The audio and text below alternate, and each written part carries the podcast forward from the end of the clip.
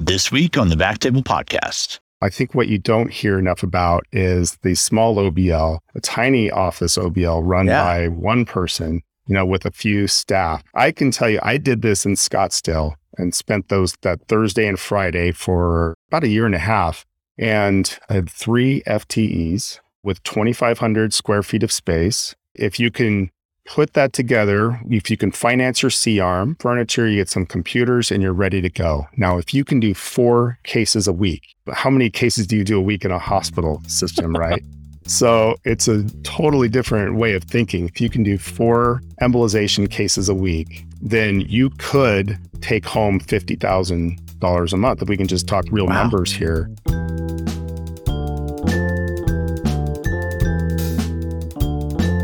Welcome to the Backtable Podcast, your source for all things endovascular or otherwise minimally invasive. You can find all previous episodes of the podcast on iTunes, Spotify, or backtable.com. Subscribe to the podcast, leave us a review, or reach out to us on Twitter or email to let us know how we can make this a more valuable resource for the endovascular community. First, a brief message from our sponsor. Our next partner has a product I use literally every day. Uh, I started taking AG1 because, quite frankly, uh, they advertise with us and send it to me for free, and uh, and because my friends Aaron and Sabine use it. But truth be told, you know, I've been taking it for you know probably 75 days now, and uh, and I'm not stopping. Uh, you guys still taking it? Yeah, for sure.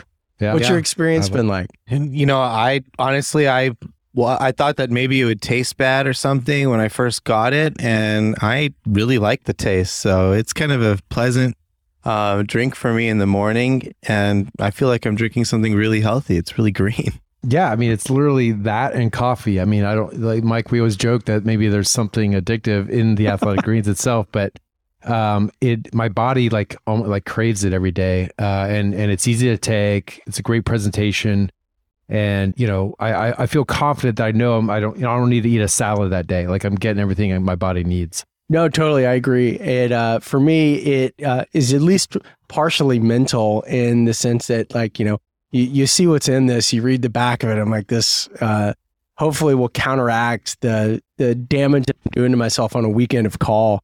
Uh, and and I, you know, I'd say this jokingly. I'm a success story. You don't actually have to be an athlete to get effects from athletic greens. So for me, it's more of an academic greens. Uh, it supports mental health and clarity and you can tell from how you know my clarity right now that it's it's working.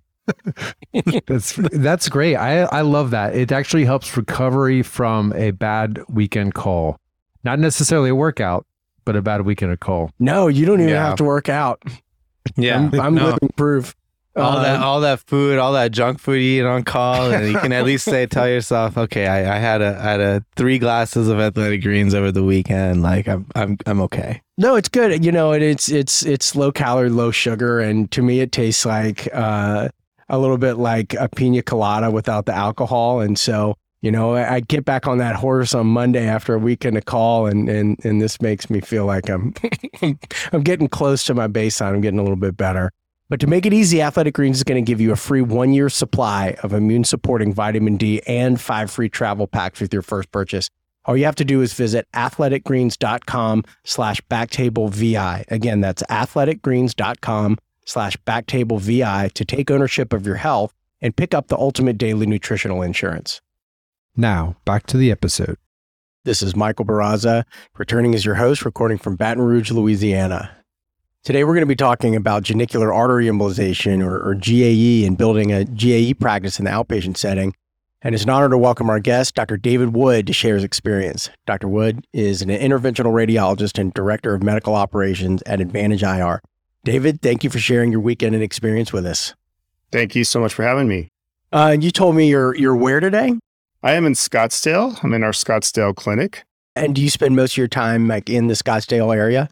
Yeah, we have a corporate office. There are company's corporate offices in Chandler. So I kind of go back and forth between our Scottsdale office and our Chandler office. And I live in north central Phoenix. So it's a little bit of driving around there, but it's it's not bad. Uh, traffic situation in Phoenix is usually pretty good. Not too bad. All right. Well, we've done a couple episodes before on GAE, uh, and so I encourage our listeners to check them out. We did uh, episode number 27 with Sonny Bagla and Ari Isaacson, and then episode 85 with Dr. Golzarian. Um, but we recorded those in, you know, 2018 and, and 2020, and GAE looks looks different in 2022. You know, we've got a lot more centers that are offering it, and we've got more and more and better data to support it. Um, but your experience is pretty unique doing this in the OBL rather than an academic or other hospital based setting, which is you know where we we first started to hear about these. And so I'm looking forward to hearing about that element of your practice. But before we do that, I'd, I'd like to talk a little bit about your practice itself. Um, David, you spent if I'm correct, 11 years as the chief of IR at a large medical center, um, you know, Banner University Medical Center in Phoenix. Can you share your story of, of how and why you made the move to the outpatient setting and, and what that transition was like? Absolutely. So uh, I finished training in 2004 and I spent the following 13 years in uh, 100% IR. I, I, did 100% IR right out of uh, fellowship. 11 of those years were spent at Banner. It was called Banner Good Samaritan Medical Center in Phoenix. Turned into Banner University Medical Center when Banner Health acquired the University of Arizona Health System. Uh, so I was there through that transition. We took it, it was kind of a collapse of the radiology group there that uh, brought uh, Kevin Hirsch and I in. Kevin Hirsch, IR stud, did med school and residency and fellowship together. We did all that at USC. Um, and he recruited me to come join him to rebuild the radiology department. And, and we did 100% IR right from the start. Uh, so we already had inherited Y90 from Charlie Nutting, who had been at that hospital but had left by the time I started there in 2006. Okay. And he had started us with TheraSphere and SIR-Sphere there.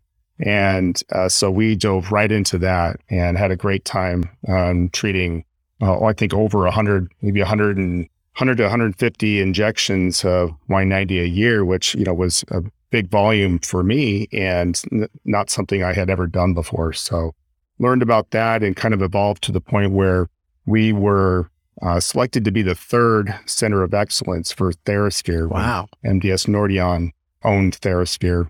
Outside of Northwestern and Mount Sinai, we were the third center of excellence and kind of served that purpose in the West for the company. And we did that for a few years up till 2017 uh, was when I left. And uh, I had kind of uh, gotten restless, you know, through those 11 years there at Banner University, knowing that, you know, I was dealing with all the hospital inefficiencies that we're used to, striving to improve the patient experience and kind of just gain more like emotional ownership over the the whole thing, totally. Uh, the whole patient journey. And uh, that was clear that that wasn't going to happen in a hospital setting. We were hospital employees. You know, we were not not even we were Banner Health employees. We were not even part of a radiology group there, and so we really had no control uh, over kind of the way the patients were treated. So they the guys there, uh, just these IR studs, let me work half time, had a part time two days a week, while I uh, dabbled in what could I do outpatient? And there wasn't sure. you know, an instruction manual for that. I kind of went through some unsavory, unsavory characters, um, met some some bad people, in, like healthcare business people. Sure. Um, got involved with surgery centers um, that didn't work, um, and ended up getting recruited by Modern Vascular. Mm-hmm. And uh, I think I was one of Modern Vascular's first doctors besides Scott Brannon and worked one of their first clinics in uh, Mesa, Arizona, right next to Phoenix. And so all of pretty much all of the year 2018, I worked at Modern Vascular and learned PAD, learned you know CLI, uh, pedal plantar loop. Really hadn't yeah. done that at all, and it was really valuable experience. Um, I learned from Scott Brannon kind of his pearls on on doing those treatments, and I did I hundreds, hundreds and hundreds of cases there um, stayed just pretty much exactly one, exactly one year. And the guy who recruited me to Modern Vascular, businessman, he left right after I started, and he and I had hit it off. And he went off and did some of his own things in the uh, outpatient world, kind of in surgery centers. And then I left Modern Vascular after being there a year, and we were like, "Hey, you know, let's let's see if we can make something else work. Let's see if we can take what we've, you know, the best of what we've learned at Modern Vascular, leave out the worst of what Modern Vascular has, and and form our own thing where we don't just treat PAD, but we also bring the best of our embolization technologies to an outpatient clinic all under one roof. And And this was when? so that was pretty much early 2019. And we spent the first part of 2019 opening a clinic in Austin. And, you know, it took Okay. several months. So got that Austin clinic open in August of 2019. We had a non-compete with um, with the modern vascular management keeping us out of well keeping the the CEO that I partnered with had a non-compete. So Sure. he could not be involved in IR in Arizona. I could. So we opened the Austin Advantage IR clinic. In the meantime, I opened my own OBL here in Scottsdale, the one I'm sitting in now. And uh, I had to run that by myself. That could not be part of Advantage IR. It had to be arm's length. So I spent three days a week in Austin every week through maybe six months through 2019 and, and early 2020. And then I spent Thursdays and Fridays here in Scottsdale in my own OBL. And so that was the beginning of Advantage IR. That's how it started. Unfortunately, that that time period you may recognize early 2020 was the beginning of COVID, Right. which was you know a stressful time for everybody. Uh, we got through that. We certainly slowed down. Got through that. In the meantime, we were making preparations to open another clinic in El Paso, Texas, and that clinic did open in Yeah, I read that. February 2020, right right when COVID started. Um, Great timing. Yeah, so As some if crazy you know, times. starting an OBL from the ground up weren't challenging as you know as it is. Right. And we survived that time. Uh, The El Paso clinic actually just took off even with COVID. There's just such a need there. There's such a need in El Paso for healthcare. A lot of a lot of doctors in El Paso fly in. They just parachute in for a couple days a week and then leave and don't live there. And that's just an example of kind of how the the healthcare system in El Paso is struggling. I think it's it's kind of that way for other border cities, just El Paso being one of the bigger ones. So that clinic did well even through COVID, and it continues to be our our best performing clinic now. Really, Advantage IR is is is not like all the other OBLs out there. You guys have a a a unique group of procedures that you guys are offering. You know, it's not just legs and dialysis. Um, what else are you guys doing? Well, uh, we actually don't do any dialysis, uh, kind of because that's it, it's really regional. I'm sure you know the outpatient dialysis, you know, fistula treatment, but in Arizona, uh, it's completely owned by the nephrology groups, huge nephrology groups, and in Texas, it varies by city, but it's really hard to get those cases. Um, so we just do our arterial procedures. You know, I like arterial procedures. We do PAEs, UFEs, of course, PAD, uh, so leg arteries, CLI, the, the whole thing, GAE, and frozen shoulder embolization and hemorrhoid artery embolization. So I think that was six. So those are the six arterial treatments that we offer. Uh, we will also do venous embolizations, uh, varicocele, and pelvic congestion embolizations. So I really like embolizations. I really like arterial procedures. That's our focus. And I, I should mention that the non compete ended in September of 2020. And so I took my OBL in Scottsdale and merged it in with Advantage IR. Mhm. That's how the Scottsdale clinic Okay. joined Advantage IR. Understood. Well, so what's the plan with Advantage IR moving forward? Do you guys plan to continue expansion? Absolutely. Continue expanding. Uh, we're going to open a second OBL in Phoenix, in the west side of Phoenix, in a few months. Uh, that OBL is just being developed, being built out. Um, in other cities, uh, not sure. We're thinking about Omaha. Um, we've gone through kind of a period of planning what we're going to do in the future, planning uh, more like not just our one or, or five year approach, but our, our 30 year approach to Yeah. you know where we're going to sit in healthcare and maybe we can talk more about that later um, but that's so we've we've had a period of about eight months where we haven't uh, opened or or even made strides to open a new OBL in a new city But I think we're starting a new growth phase now and we're just figuring out what city that's going to be. Okay.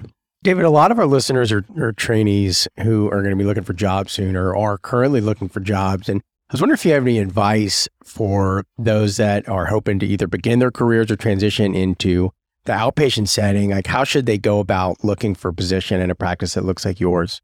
You know, I would actually, uh, I- you know, I'd love to talk to someone about joining us, but I would also encourage young IR docs to think about opening their own. You would be surprised how lean you can make these places. You know, we, we all hear at we go to conferences and hear about the big OBLs that are super busy, have have lots of doctors working them, lots of staff, maybe multiple locations. But I think what you don't hear enough about is the small OBL, a tiny office OBL run Yeah. by one person, you know, with a few staff. So I can tell you, I did this in Scottsdale and spent those that Thursday and Friday for a year, year, a year, about a year and a half.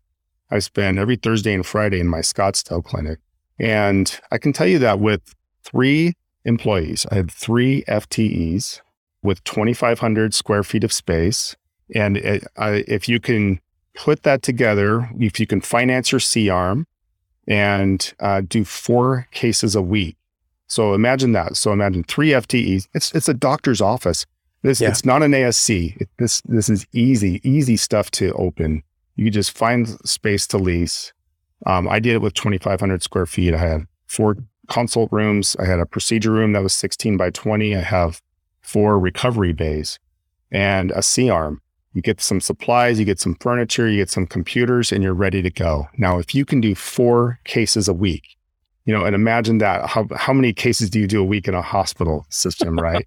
so it's a totally different way of thinking. If you can do four embolization cases a week, then you could take home $50,000 a month. If we can just talk real Wow. numbers here, Yeah. I think people should know these numbers um, Totally. because um, I think that it's that secret's getting out there that that embolizations pay really well in offices, and insurance companies love that. They want these things done in your office. You know, oh, your absolutely. your independent IR doc office because that is the cheapest place that these treatments can get done, you know, for Medicare or for commercial insurance companies. And yet it's it's quite a windfall for the IR for an independent IR doc who's working solo. Uh, so you can you can you can get a hundred thousand in revenue. You could count on a hundred thousand in revenue per month, and the expenses could be about fifty thousand a month. So you could take home fifty thousand a month for working two days a week. Consults on Thursday, Incredible. procedures on Friday, and so that works out to six hundred thousand a year. And if you consider the the salary for an IR doc working two days a week, let's say, uh, uh, let's say five days a week is five hundred thousand, right? So let's say two hundred thousand. You're bringing home 600,000, 200,000 of that is market salary. So there's 400,000 of profit there uh, for just two days a week of work. The catch is, can you get four cases a week? You know, and that's actually not, not that easy. You have to make Sure. sure that you can do that. So I would encourage trainee IR docs to get a start in a community. You really have to know people in your community. You got to get to know doctors my wife's an OBGYN. That definitely she she trained at the at Banner University residency for OBGYN and then she stayed there and she's one of the attendings there now. So yeah, that has helped me get to know OBGYNs in my community. A lot of them stay. You know, a lot of those residents stay. That's that's what you do. You you just you make relationships, you make partnerships where you can and you do good work. And uh, it's and if it's a big city, like Phoenix is, then yeah, you could get four, you could get even four UFEs a week. No, I, I get a, I, I was getting a combination of UFEs and pelvic congestion embolizations at that time. And that probably made up almost all of my cases. And I was not doing four days a week every week. There were weeks I did one case a week, you know, um, and there were, there were weeks that I did five or six. I don't think I could say that I averaged four cases a week, but someone who who could could actually do really well working two days a week and expand into the other days sure you know you could expand into those other three days or you could do something else those other three days of the week or you could just do nothing and have the, the greatest job in the world. Right. I I think that trainees need to know that it's actually not out of their reach. Uh, I think that they should work a few years in a community, get get mentored by uh, a group of IR docs, and then think about um, taking the plunge if that's if they were so inclined. If you had that kind of risk tolerance and that seemed like uh, an attractive, you know, thing to do with your career, it's a little risky, but you look what you have to fall back on. You're a radiologist. Right. It does make a lot of sense, though, to you know work for a few years in a community and then consider you know going to the outpatient setting in that community where you have those connections, those partnerships, as you mentioned. I would imagine it's harder to start this in a in a brand new city where you don't know any of the other physicians. I think that would be really hard. Yeah, it's doable, but um, you know, you don't want to. If you're starting your own practice, you you really don't have a marketing budget. You can't hire a liaison to go visit. Sure. Maybe you can, but it would it would be tough. You know, I think that you could start your own OBL with a hundred thousand in cash. The initial McKesson order is just eye popping. You know, it's if you take bare shelves and fill it with all the stuff you need from McKesson, that by itself is probably fifty thousand. You can't Yeah, really I believe it. you can't really finance that. You know, you can finance everything else. You can finance the furniture, the computers, the C arm, um, the gurneys, the exam tables, the chairs and desks. Um, so you do need some cash and you do, you do need some relationships. You need to know that you're going to hit the ground running a little bit. That's a great answer uh, to that question. And I think that gives us some good background to start talking about uh, GAE and the OBL. So first of all, you know, why GAE? You know, what makes this a good procedure to do in the OBL? What's really attractive about GAEs to me is that they're, they're actually technically pretty easy procedures. I don't want to minimize it. It's a procedure. It's an arterial procedure. But if you started out um, tackling prostate artery embolizations, which to me I think are technically pretty difficult, they can Yes. be, right? So, and I tackled that. You know, I, I think we all have a come to a time where we we tackle PAEs, and you know, if you're if you're working in OBL, you gotta you gotta do PAEs. And uh, so when you go from a PAE after PAEs kind of predated GAEs by a couple years, few years. Uh, so then when you when you're thinking about GAE, it's it's a lot more straightforward. The anatomy, you know, you can usually get a case thoroughly treated and done in 45 minutes. It's it's very easy for patients to go through the treatment. You could do it with very little sedation or even no sedation. Discharge right away. And part of the beautiful thing is that there's very little side effect Yeah. um, and and very little complications. So, know, the risk, the therapeutic window, you know, is a good term for that. It's a wide therapeutic window when you're talking about GAEs because the risk is actually very very low. Um, Right. The upside is very high. So, for technical reasons, you can get a patient in and out. You don't have a long recovery. The UFE recoveries are a little longer uh, for me anyway, and just in, in every way. You don't need advanced imaging. You could do GAEs with a pretty basic vascular package on a mobile C arm. No problem. You don't need, you know, there's no question about needing cone beam CT when it comes to GAEs. Yeah, I hadn't thought about that. About you know the um, the advantage of this being you know a, a low likelihood of of complications. You know, you compare it to doing you know say uh, iliac artery recanalization. I mean, that could be scary. You can occasionally get a rupture. You're not going to get anything like that in a GAE. You're just going to get down there, go in the you know around the knee to your embolization, and that's it. It's a beautiful, it's a beautiful procedure. And the frozen shoulder embolizations a little takes a little longer okay. Um, it can be a little more tedious, but you, you know, for those reasons, you could. I, I just imagine it, if GAE takes off and it becomes a, a really commonly done procedure, it's the kind of thing that can, you could do many a day. Like you could do totally many, agree. many GAEs in a day. Uh, and so it's it's really kind of staggering to think about the future that GAE could have. It's just I agree. the size, the right, the the Well, I mean, size of the it to- market. Absolutely. And not only the size of the market, you compare it to UAE or PAE, you're not really comp- you're not offering really a competing therapy in my opinion, you know? I mean, you're you're not this isn't an alternative. Is like UAE is an alternative to hysterectomy. You're you're helping a, a challenging patient population. And this is not something that I think that we would be fighting with, you know, orthopedics or PM&R or, you know, pain management. I think this would be, you know, these people would be very pleased to send these patients to get a therapy that's going to work.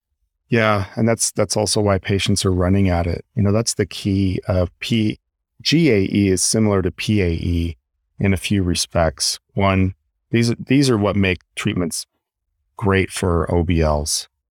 One, patients know the name of their disease. Uh, you can't say that about everything we do. Um, Totally. But patients do know that they have arthritis in the knee.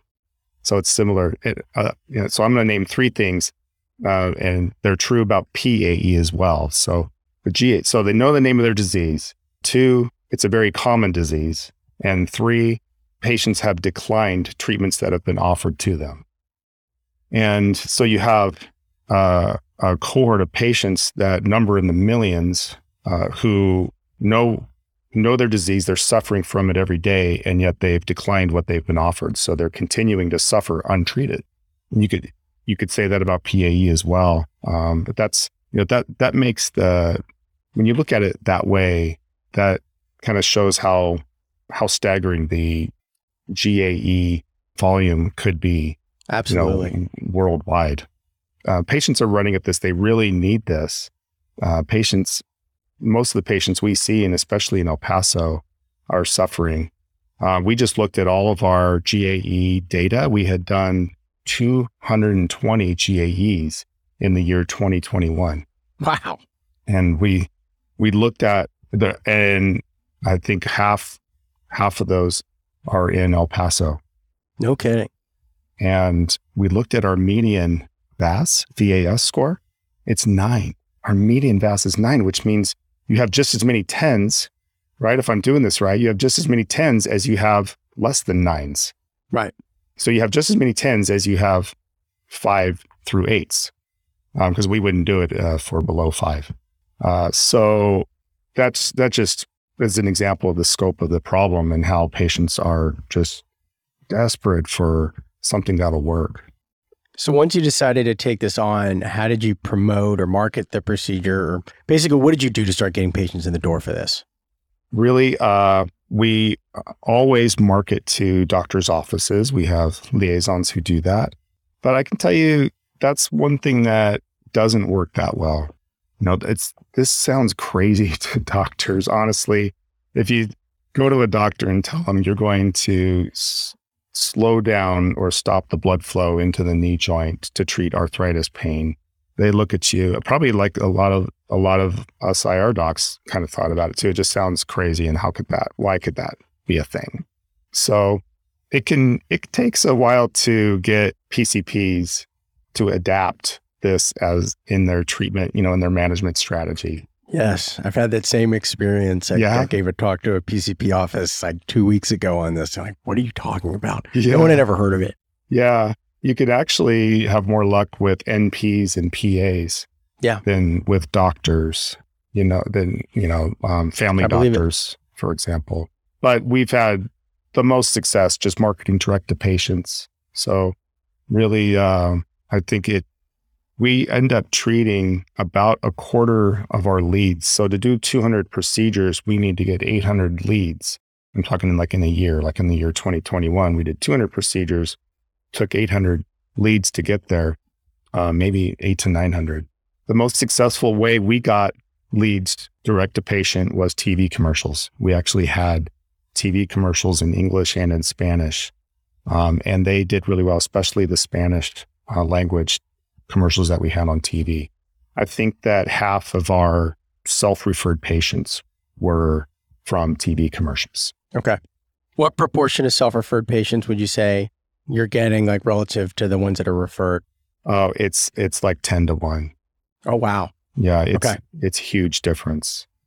Yeah, we we didn't get that many referrals. We tried, but I think we probably, you know, per quarter. I'm thinking about it in terms of like quarterly numbers.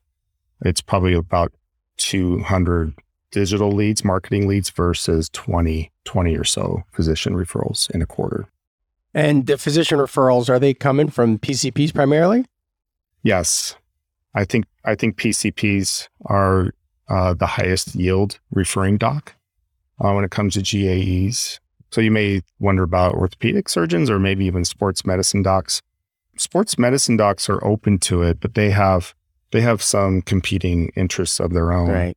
Uh, if they're doing injections, Mm-hmm. um, and you can get a sports medicine doc to consider GAE if their treatments are just failing and uh, and a patient is is not willing to consider going to an orthopedic surgeon. Orthopedic surgeons, I have had orthopedic surgeons send GAEs, and uh, I'm not sure I'm not sure how we were that lucky. Uh, I actually Right. haven't met him, so I'm just it's just one orthopedic surgeon I'm thinking of, and I know that same our- with me. yeah, I've only I've only done two of them, and then they both came from ortho. Awesome. Awesome. yeah. So and there you go. I mean, I think that says a lot that orthopedic surgeons are kind of adapting it as a legitimate treatment. Um, because I think we have we have a lot of shyness about that. They have competing interests. Are they going to think that it'll ruin their surgery? You know, or or their their their wounds won't heal. You know, if they do end up doing surgery. So uh, we should probably be more aggressive marketing to orthopedic surgeons and we just haven't we haven't yet i think that might be a good pivot to take how did Yeah. you get those how did you I get those actually just got surgeons I, I just got a phone call for the first one. It was an orthopedic surgeon that I knew, and he I guess had read about it and asked me if, if it was something that we offered. And this is when I was still in Nashville. It's like, yeah, uh, He had read about. we certainly it. can. Yeah. wonder where he was reading about the other it. one That's was admittedly the second one was admittedly for hemarthrosis. Uh, Okay, and yeah. so uh, it was post prosthetic hemarthrosis, and and so he called asked, "Just like, hey, I you know I've heard that this might work, and we did it." awesome and so it worked it worked for the hemarthrosis i'm sure and Yeah, it did. And maybe did, did And they I- have I- osteoarthritis The the other one I have not seen because I moved like not long after. right right okay Um, and, you know, I, I think he got a good result, but uh, I didn't see him again. Um, so once you got started doing these, how did you manage to you know sustain or increase your referrals? Did you do anything different, or just you know repeat the commercials, more phone calls? just we kept the commercials going. You know, we Yeah. saw that we had we found something that was resonating well with patients, and so we kept going. I, I can probably tell you some interesting stats about you know our marketing spend. I can't tell you. So our second most successful marketing channel was just web, just web search. Yeah. Uh, we did newspaper ads. Um, we did radio ads those were not as fruitful in absolute numbers. Now, what is probably more important is like dollars per lead, you know, dollars spent on the marketing per lead. I don't have good numbers on that, but our company is is trying to get get it together to the point where we can kind of nail that down to a granular level. Um, but I can say that overall, eh, we had to spend about twenty five hundred dollars per procedure. Sure. So to obtain that lead, you know, and see it through to procedure uh, ended up costing about twenty five hundred dollars in marketing, which sounds pretty steep, but um, still, when it comes to embolizations, it's still arterial embolization still leaves plenty of room for a Right. profit margin. Um, let's move ahead and talk for a second about your experience evaluating and, and treating these patients. So let's say you've got a full schedule of patients in your clinic that are seeking relief from knee pain. How do you go about identifying the ones who are likely to benefit from? GAE? So we've evolved a little bit in this. Uh, there, there was a point where the only U.S. study was that study done by San, Sandeep, Sunny Bagla, and Ari Isaacson, and you know, they had relied on the point of maximal tenderness. So they had de- decided to treat medial or lateral, depend, but not both, and depending on which of those sites was most tender. And uh, so we were doing the same thing. And if someone didn't have tenderness, we would, you know, be, we would let ourselves be guided by where their pain was maximal, whether it was medial or lateral. Um, but we would, so we would base the treatment decision on um, pain. and uh, and pain at least five out of ten, so five or worse out of ten. Uh, and we need to see osteo- osteoarthritis on an X- X-ray. Yeah. Uh, we started out requiring an MRI um, before we would, you know, as part of our patient selection and uh, patient workup. Stop doing that. That uh, article came out uh, around the uh, in 2021 about the MR predictors of success or failure and GAE outcomes, and it made a pretty strong case uh, for X-ray being good enough, a good enough evaluation. You want to see that they have osteoarthritis, that they don't have some other cause of the pain, or that, that it is not a normal X-ray.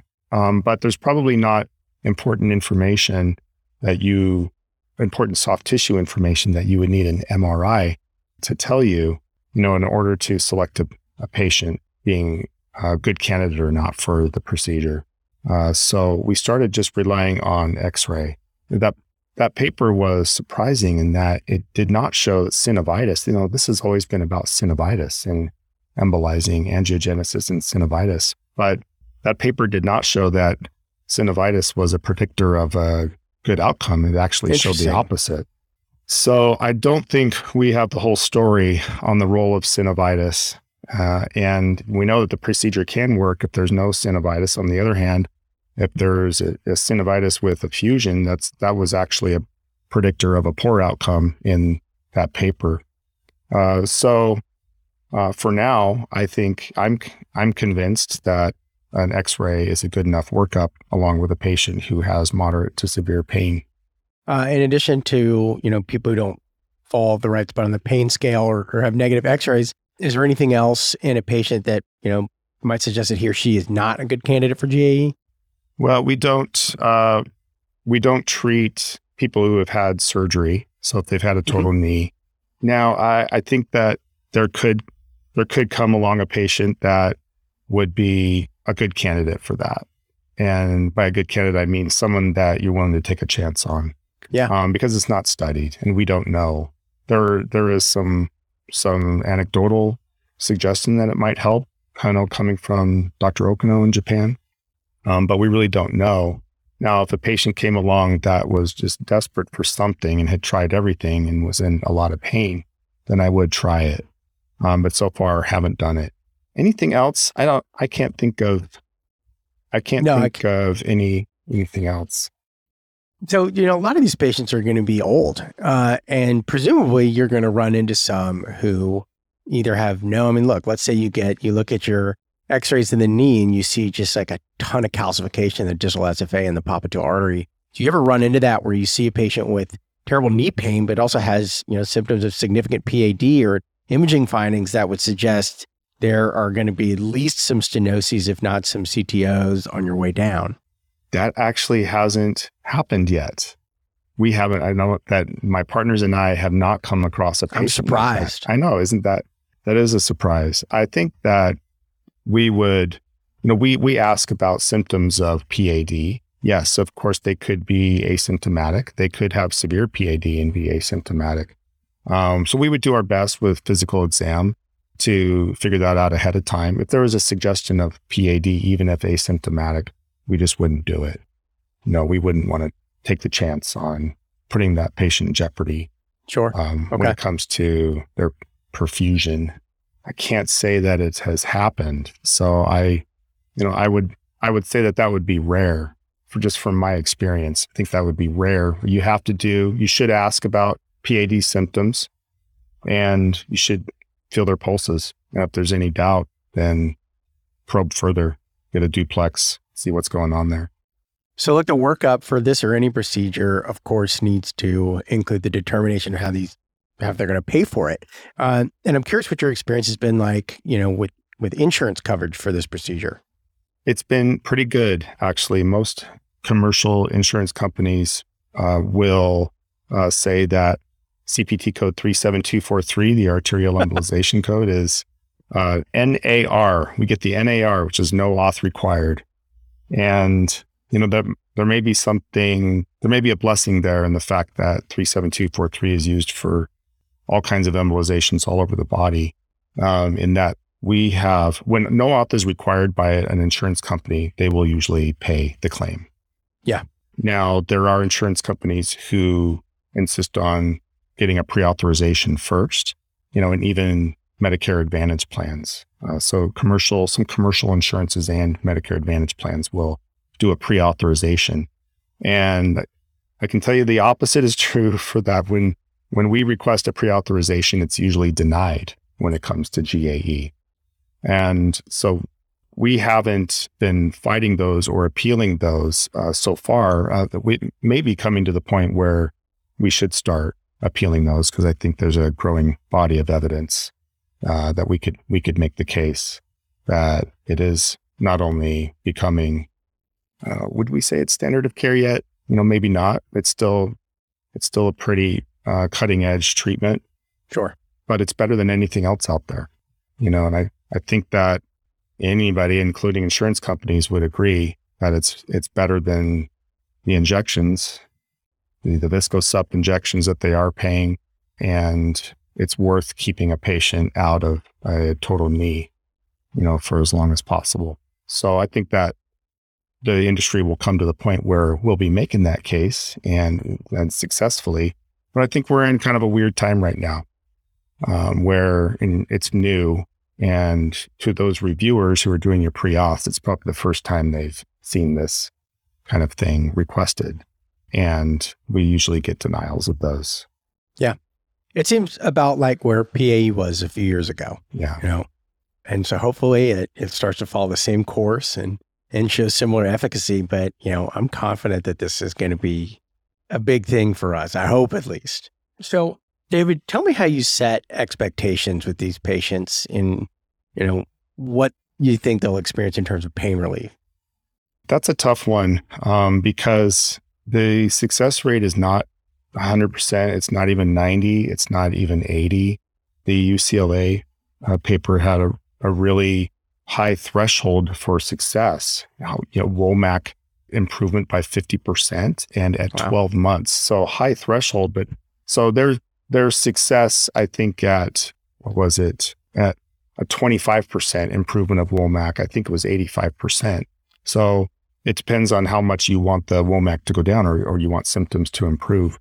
Um, but if you look at, I guess what it, what do you want to know if you're a patient? You want to know that your pain is going to get better, like a lot Right. better. That you're not, your life's not going to be ruled by pain anymore. Um, that you're not going to be kept up at night by pain, and that you're going to be able to do the activities that you want to do. Um, maybe even more exercise. You know, it's critical for some patients. uh, Many patients with arthritis also have issues with their uh, weight, and it's critical to to uh, relieve pain in their knees so they can exercise and they want to. You know, they just they just can't because they it hurts so much. So, what we uh, need to do. So I tell patients that I don't get in. I don't get into how much is your what percent is your WOMAC going to improve. You know, I I tell patients that the chance of you having significant major improvement in your pain is 70%. You know, the UCLA study was 68%. I think that probably is true. A patient can get partial relief more often, higher success rate getting partial relief. It could be 85%, but really massive sustained relief of pain is about 70%. That's not that exciting. That's pretty a- good. Is that pretty good? I think it's pretty good for patients with severe pain, severe knee pain. And, and, you know, this is a minimally invasive procedure to treat it. I mean, you know, I think what are you going to get from a PRP injection? You know, what's their rate of, uh, you know, significant pain relief? I bet it's not 70. I'm sure you're right. I'm sure it's the best thing that's out there right now, short of a huge surgery. Yeah. Um, and so the way I look at it is that, you know, let's compare it to a, a total knee arthroplasty. You know, that is probably going to help with their pain, but it's a much more morbid procedure. If there's a possibility that something that is less invasive is going to work, it's not a home run. It's not. It's not hundred percent that it's going to get better. But if there's a chance you can get that pain taken care of with, you know, without a hospital stay, then I, I think for a lot of people that's worth a shot. You know, even with the thirty percent chance you're not going to get total pain relief. I think most patients agree. Most patients hear 70%. They go, no problem. That Yeah. sounds great. But you know, I'm yes, I'm used to UFEs. You know, in IR, we're used to kind of more of a sure thing, right? We're used to UFEs or PA, even PAEs, pretty high, really high success rates. Yeah. So, you know, you will find yourself sitting across from a patient who don't, don't who won't feel like it did anything for them when it comes down to it. Uh, but on the other hand, 70% is is good. It's a lot of patients. And when it works, it really works. And it works for a long time. You know, it it does it it'll work for way more than a year when it does work. Wow. I had one patient, can I tell you about Please. early days. This is the best kind of patient. So it was the early days I was doing it. And I think I said we we did GAEs for pretty much since January of 2021 is when we started them. But I actually had done a few in December of 2020. So there was a woman who came to me. She was in a wheelchair. She had um, some kind of neuropathy uh, that affected motor nerves. And so she was not able to walk. She had osteoarthritis in her knee and had tremendous pain. She's not weight bearing, you know, and and yet she had this pain that would just gnaw at her and keep her up at night. And so we did, you know, and she was never going to have surgery when in given her comorbidities. Right. So she was desperate for something and treated her in late December. And uh, I got a call on Christmas morning and, from a patient. And you can, I'm sure you agree that when you get a call from a patient on a on a holiday or a weekend day, it's never good. I'm Right. nervous. it's never good news though if they're calling. Well, it was. It was a Christmas miracle. So she called to tell me that she had a Christmas miracle. She woke up Those Christmas morning best. with no pain. That's incredible. And that was huge. That that's just an example of the kind of patient that I like to treat. It's there are oh, millions of elderly patients who are in a tremendous pain from arthritis, who are never going to have surgery and have nothing else. You know, and this this is the thing, because it's uh, you can you can treat a, a fairly frail, a very frail elderly person very safely and highly effective.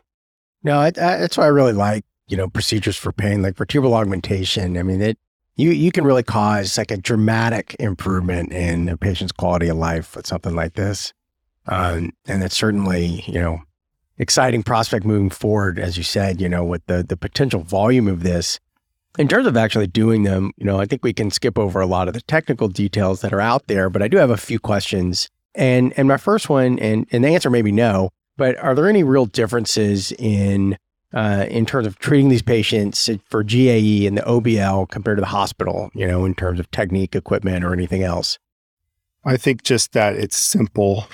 It's a lot simpler. You really don't need, you know, there's a, I guess it's a little controversial. It's not to me, but, you know, whether you can do a PAE without cone beam CT. Uh, and a, a lot of the thought leaders will say, well, at least to start, you know, you should do your first 40 or your first 50 with cone beam CT, or, you know, you hear things like that. No question, that is not the case for GAE. You, know, you could use a pretty simple C arm. Uh, I think as long as you can do DSA, you really need DSA. but but if, if you have a, C, a mobile C arm that can do DSA and an OBL, that's all you need. Uh, so this, I, I think that's true of all the musculoskeletal embolizations that I think we know or it's looking like that's going to be a huge part of our career uh, are these musculoskeletal embolizations. And we're Achilles tendon, tennis elbow are, are all things that are next. You know, I think, Oh. can you, can you imagine the, how our days are going to look? And these are very enjoyable cases. They're very They're simple. super fun. Yeah. Right. They're fun. You know, they're small arteries. You get into them, and and you know, I we do a lot of uh, bone tumor embolizations where I am. You know, for renal cell mets, and Uh-huh. it'll be in the arm and the leg, the knee, and they are so fun. I love them. Yes, yes, they are. They're really rewarding. They're they're they're personally rewarding to Yeah, see that blush, you know, and to make that blush disappear. Totally. And yet you've left. You want to kind of like minimize. You want to whisper. You want to minimize your footprint So you want to make that blush go away, but you want to leave the arteries open and kind of leave everything else untouched. And uh, I I find that really rewarding and simple. You know, so you could do a lot of these every day and help a lot of people and uh, and keep your keep your clinics throughput um, efficient, which is huge. And I think that's an important point about doing this in the OBL. One of the arguments, you know, I work in, in a hospital setting, but one of the arguments that's been made to me on this podcast and elsewhere is that for a procedure like this, you know, where it's usually pretty straightforward, it is a much smoother and faster and more comfortable patient experience. Has that been your experience? Yes. Yes. Patients are surprised. They're always surprised how quick and easy it was. And um, usually the huge smiles when they roll out, you know, and it's even too early to know if it worked, but Right. um, totally. you can really brighten someone's day by staying on time, you know, and having nice people. Our motto is kindness and accountability. Mhm. Uh, everybody has to be their kindest self to patients and brighten everybody's day. And we've got a great team for getting that done. And uh, patients patients are always surprised how easy the treatment was and how much they liked um, the people that they went through it with here here in our team. when you're doing this, just a couple technical questions. Uh, do you embolize, you know, both sides of the knee? You know, how many arteries are you treating, and what are you using for your embolic agent?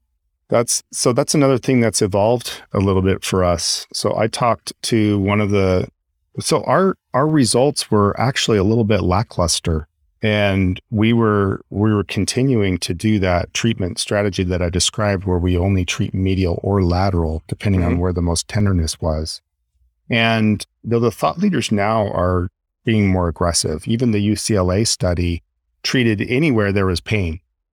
So they would treat medial and lateral. If there was pain, medial and lateral, if there was tenderness, medial and lateral, or if, even if the patient just said there was pain on the inside and the outside, then they would treat medial and lateral.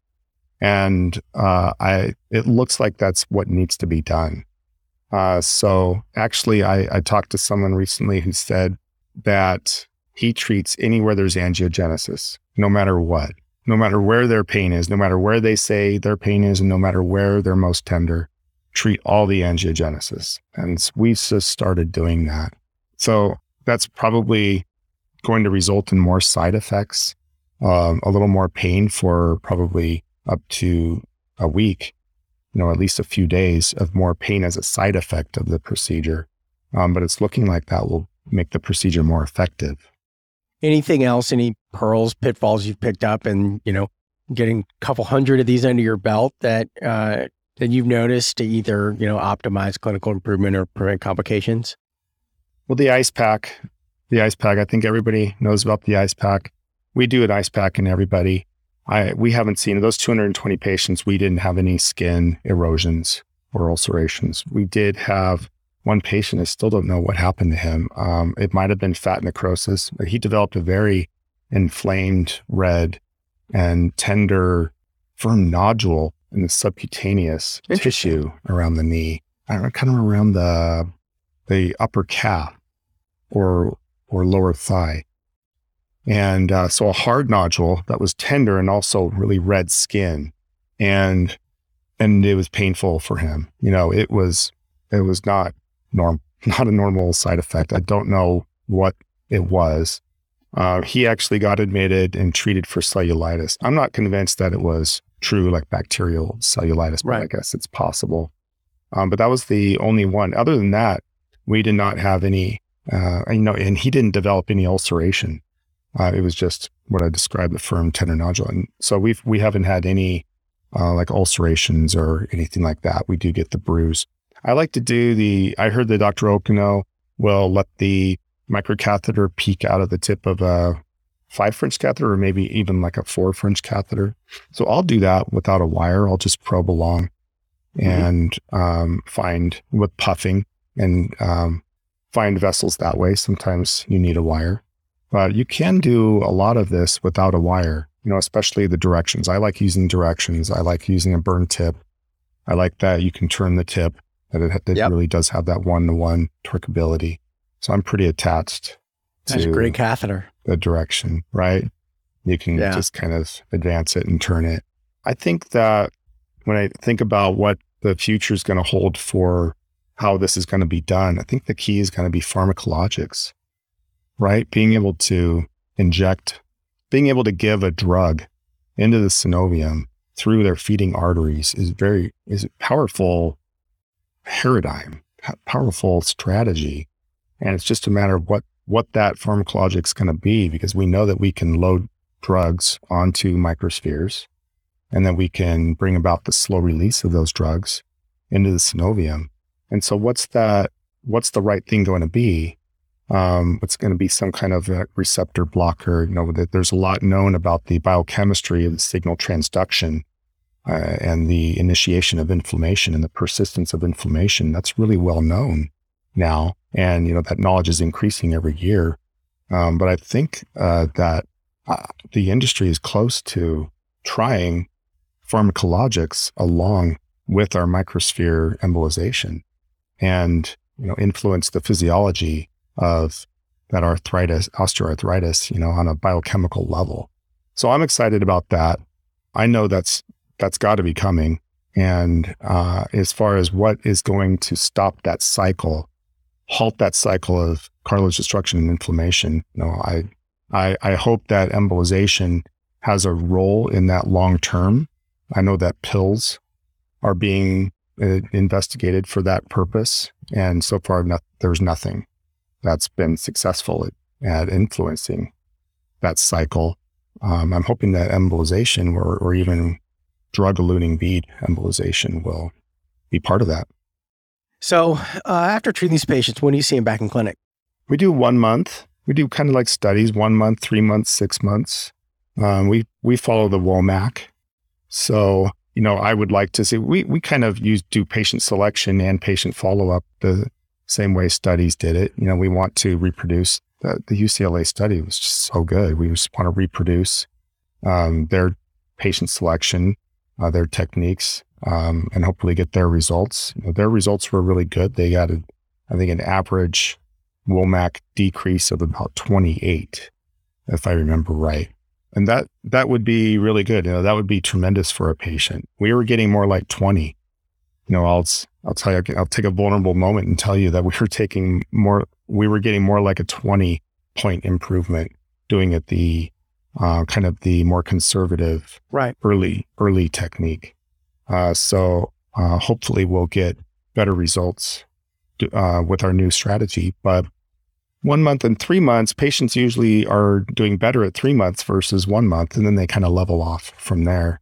And it's it's hard for us to get patients to keep coming after three months. We try to get them in for a six month, but you know you know how it is. Uh, they just stop calling. You know they stop yeah, returning our especially calls. if it worked. yeah, yeah, it's like, my pain's better. I'm done. yeah. I'm done if here. it worked, or they or it didn't work, and they went on to something else. Right, right. Have you ever done any retreatments for patients who either have residual or recurrent pain? we have when I would offer that if I thought there was something technically incomplete about my treatment. Sure. And so when we were treating only medial or only lateral and a patient had lackluster results, we would offer to do it again and treat that other uh, compartment. Actually, not that many patients took us up on that.